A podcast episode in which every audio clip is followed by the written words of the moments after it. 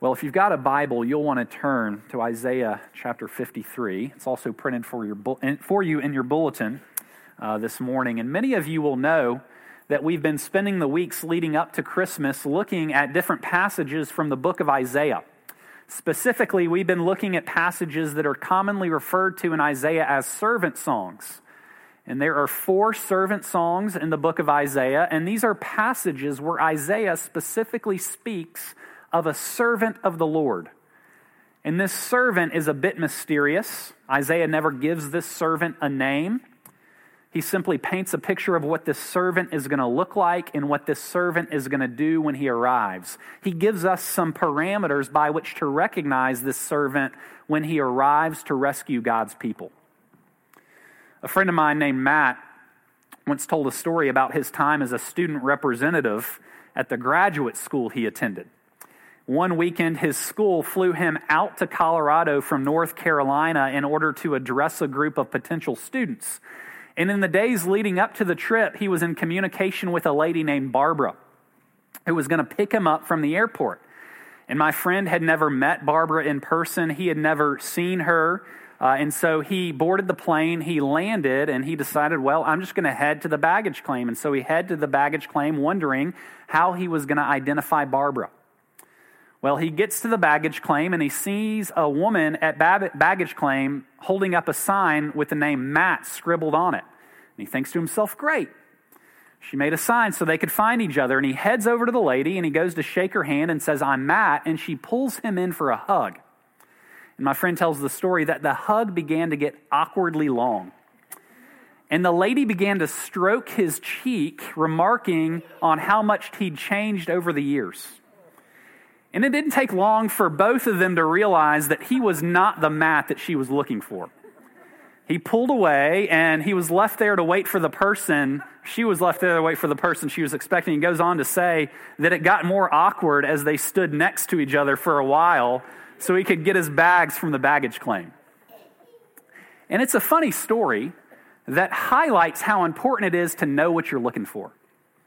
It's important to know because it lets you know what to expect and how to relate. Isaiah was writing these descriptions of the servant so that God's people might know what to expect, so they might recognize the servant when he arrived. Isaiah is providing a template through which to identify the servant so we don't miss him. And As we look at the final servant song this morning, we see something unexpected. If given the opportunity to draw the portrait of the servant, this is not how you and I would have done it. In fact, as we'll see at the very beginning of our passage, this portrait of the servant astonishes people. They're astonished because the servant is described by Isaiah in such a way that not anyone would have expected.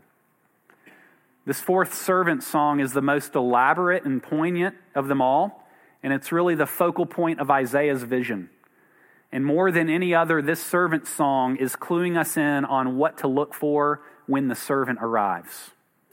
So, with that in mind, you follow along as I read, beginning in Isaiah 52, verse 13.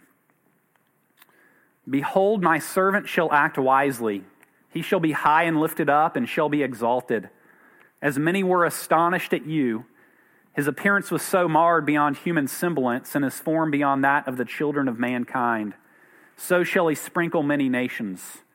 Kings shall shut their mouths because of him, for that which has not been told them they see, and that which they have not heard they understand. Who has believed what he has heard from us? And to whom has the arm of the Lord been revealed? For he grew up before him like a young plant, and like a root out of dry ground. He had no form or majesty that we should look at him, and no beauty that we should desire him. He was despised and rejected by men, a man of sorrows and acquainted with grief. And as one from whom men hide their faces, he was despised, and we esteemed him not. Surely he has borne our griefs and carried our sorrows, yet we esteemed him stricken, smitten by God, and afflicted.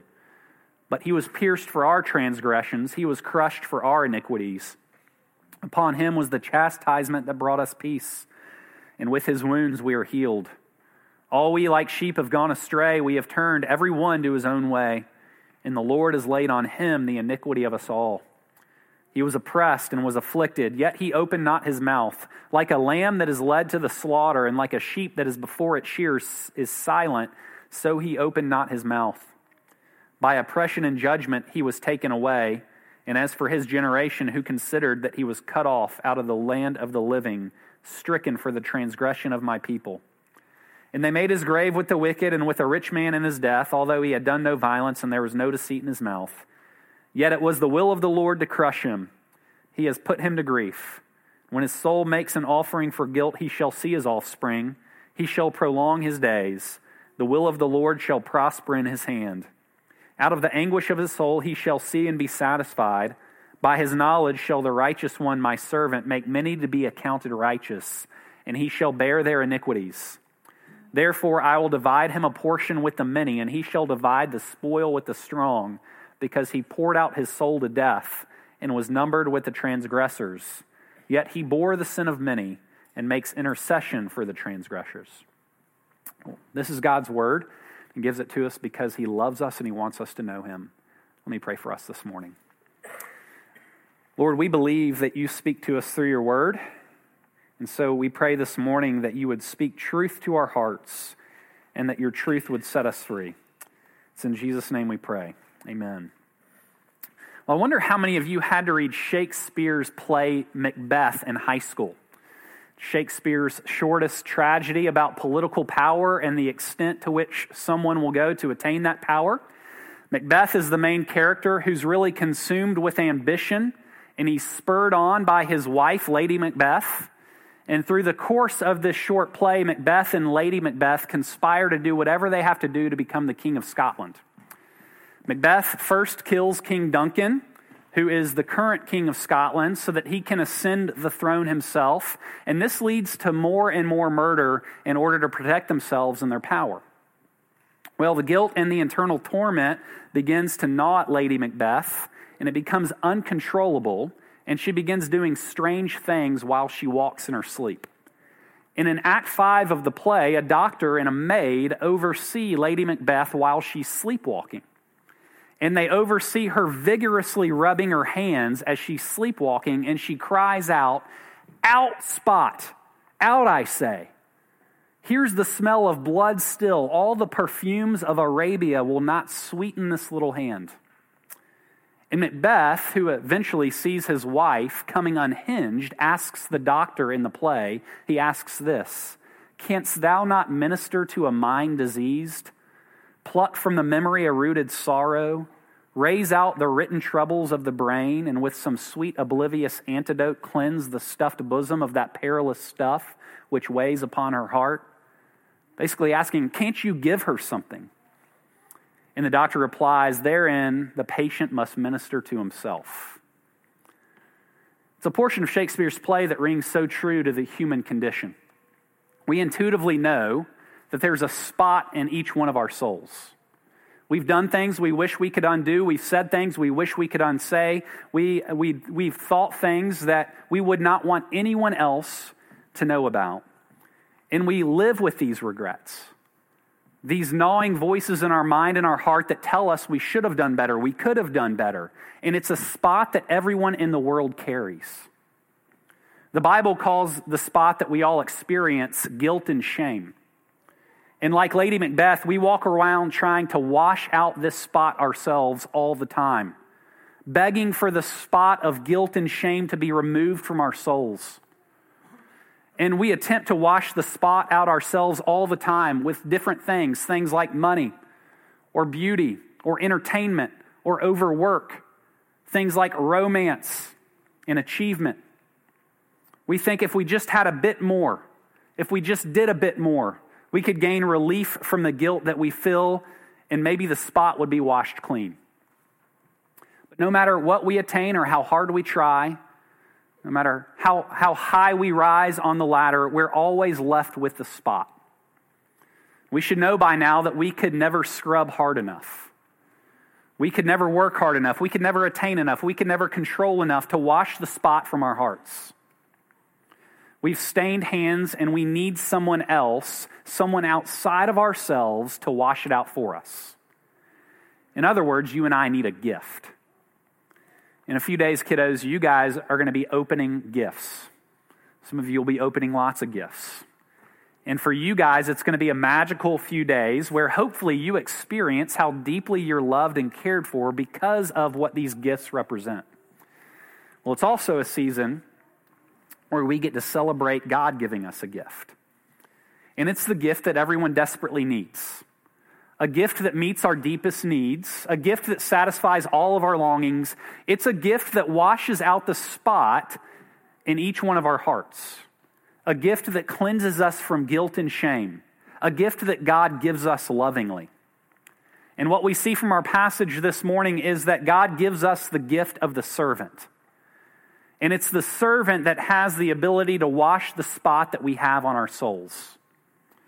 Now, I must say, I realize that it's a little bit strange to be looking at a passage on the crucifixion two days before Christmas. You might be thinking, thanks a lot, preacher. Not really what I expected when I walked through the doors this morning. But as we consider this passage, it's encouraging to remember the fragility of God. We worship one who took on flesh and came as a fragile human so that we might be healed and experience peace with God so that we might be washed clean. It's a completely unexpected and undeserved gift that God gives us, and it's what we celebrate this Christmas season. And as we consider this passage, my hope is that you leave this room today feeling like you understood the flow of this passage better. And so we're going to look at it from the beginning of chapter 53 and work our way through. In chapter 53, it doesn't come out in your bulletin as much, but if you've got a Bible open in front of you, it does we see four different stanzas of three verses each. And they highlight the appearance, the work, the death, and the victory of the servant. Okay? That's the gift that God wants to give us this Christmas. First, let's spend a few minutes looking at the servant's appearance. In our culture, if you needed help, if you're looking for someone to go to bat for you, we normally gravitate towards a certain type of person. If we need a favor or if we need advice, whether it be professionally or personally, we tend to look to the powerful or to the wealthy or to the beautiful or the well connected to be on our side and to help us along. And this pull toward the beautiful and successful is really it's the water in which we swim. It's so prevalent in our culture of perfectly curated social media posts and impressive connections and how many connections you have on LinkedIn. It's kind of the water in which we swim, the air in which we breathe. And that's why it's so surprising for us to see the way Isaiah describes the servant who's going to come and rescue the world in verses 1 through 3. We see the servant had no form or majesty that we should look at him, no beauty that we should desire him.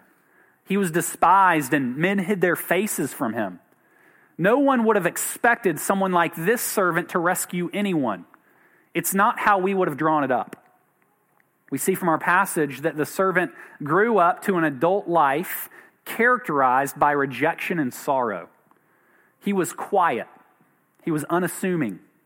Humanly speaking, he had no special qualifications or connections or experiences. And the more he grew, the less impressive he became. He appeared ordinary, Isaiah says, even unattractive. And though through the course of his ministry, especially as he neared the end, he met strong opposition and suffering and became even less desirable to know. Remember, Peter, his closest friend and disciple, on the night of his crucifixion, denied even knowing the servant. It wasn't worth being associated with someone so undesirable for Peter. Who would have ever thought that this was who God would send to rescue the world? This servant who was plainly human, who grew naturally, who had a traceable ancestry, looked so unimpressive.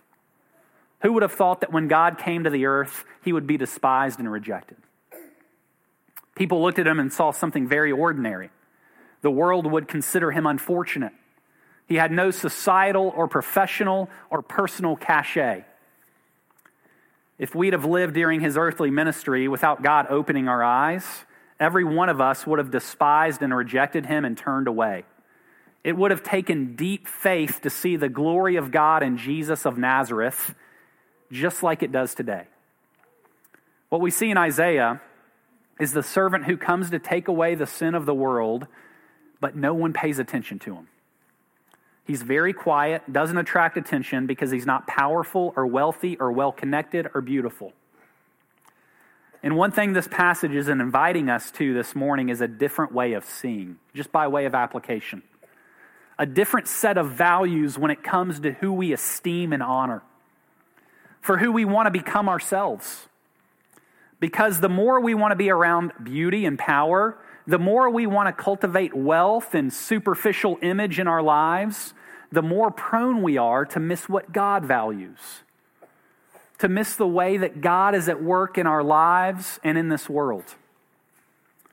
What if instead of power, we valued quiet service? What if instead of outward beauty, we valued internal character? What if instead of accumulation of wealth and materialism, we valued those who were rich in love and tried to outgive one another?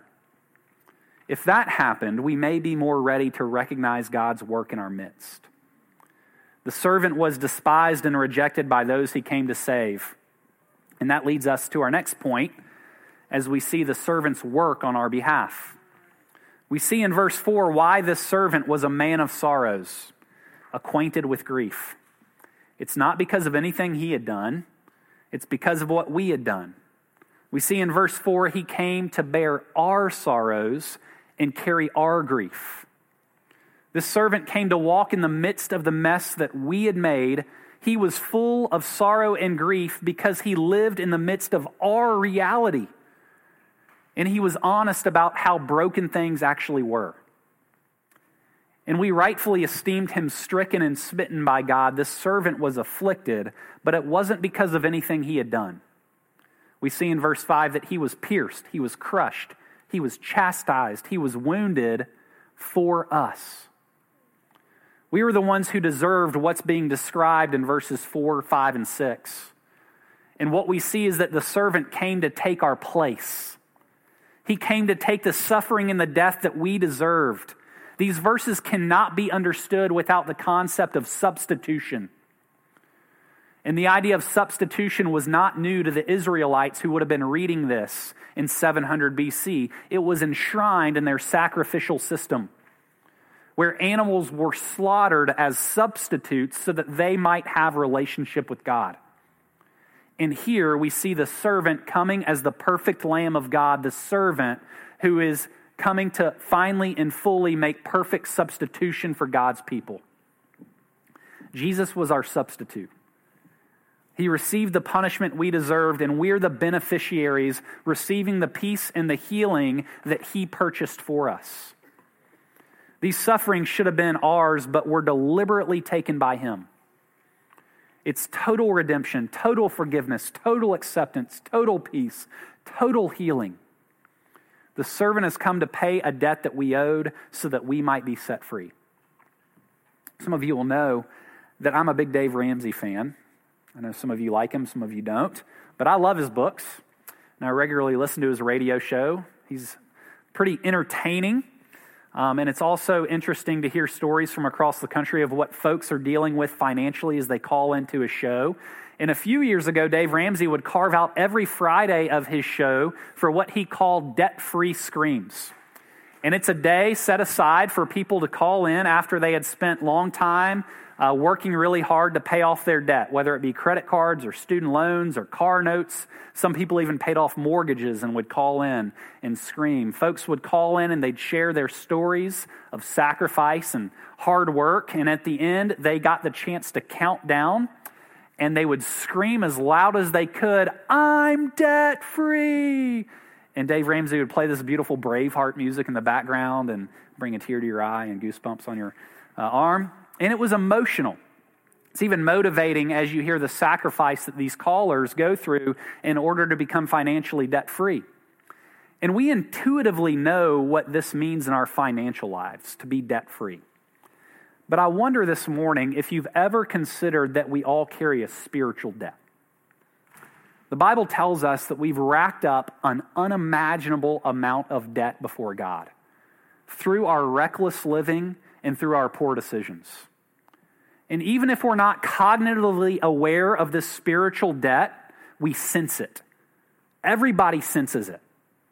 And we work hard to pay this debt back. Whether you're a Christian or not this morning, we all work hard to pay this debt back, thinking that we can serve enough or give enough or be devoted enough or connected to God enough to pay down some of the debt that we owe. But the hole we're in is way too deep. And we, uh, we can only make it we only make it deeper with continued bad decisions and reckless living. And so, what you and I desperately need is somebody outside of ourselves to come and pull us out, to pay our debt and to set us free. And that's what the servant comes to do. Because of the servant's work, we can scream, I'm debt free. The servant takes what you deserve, judgment and death, and he gives you what he deserves, life and acceptance, peace with God, healing that broken relationship. It was all secured by the servant's death. He was pierced for our transgression, crushed for our iniquities. The comfort we get, the good news of our forgiveness, comes at tremendous cost to him, not us. And that cost is what we turn to next. We see it in verses 7 through 9 that our peace and healing cost the servant his life. The death of Jesus was a miscarriage of human justice, but it was something that the Lord orchestrated. We see in Isaiah and through the Gospels that Jesus came and he willingly laid down his life.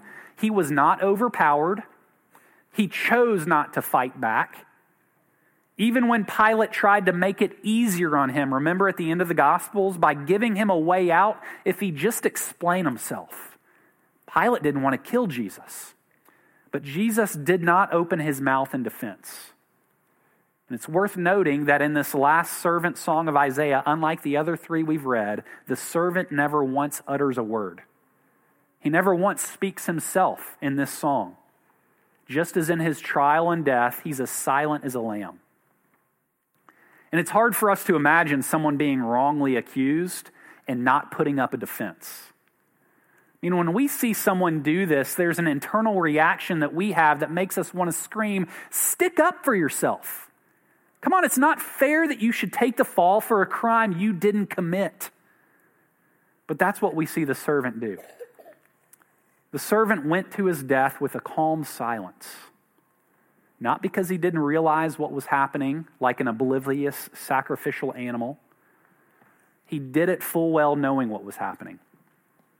The servant moves deliberately into suffering, knowing what's required of him if God's justice is going to be satisfied and God's love displayed.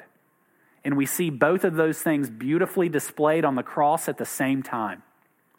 God's justice being satisfied and God's love being demonstrated right there, meeting together on the cross of Christ. So, we see that his death was taken on willingly, silently, deliberately by the servant. But lastly, we see that death did not have the final word in the servant's life. Let's spend our last few minutes looking at the servant's victory. As we pick up the final stanza in the servant song, the last three verses, we see that it was the will of the Lord to crush the servant. The architect behind all of this was God Himself. The death of Jesus was more than a human plot, it was a divine strategy.